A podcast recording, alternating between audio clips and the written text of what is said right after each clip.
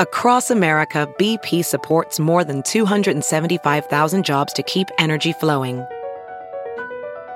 Jobs like updating turbines at one of our Indiana wind farms and producing more oil and gas with fewer operational emissions in the Gulf of Mexico.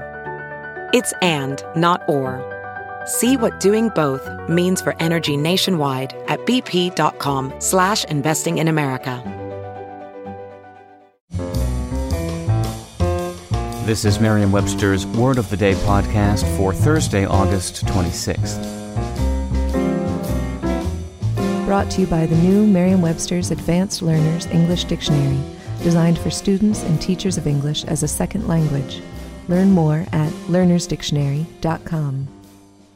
The word of the day for August 26th is milquetoast, spelled M I L Q U E T O A S T, spelled as one word.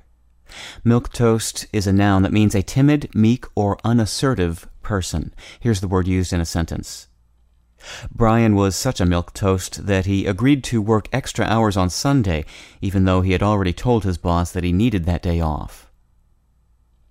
Caspar Milquetoast was a comic strip character created in 1924 by the American cartoonist Harold T. Webster. The strip, called The Timid Soul, ran every Sunday in the New York Herald Tribune for many years.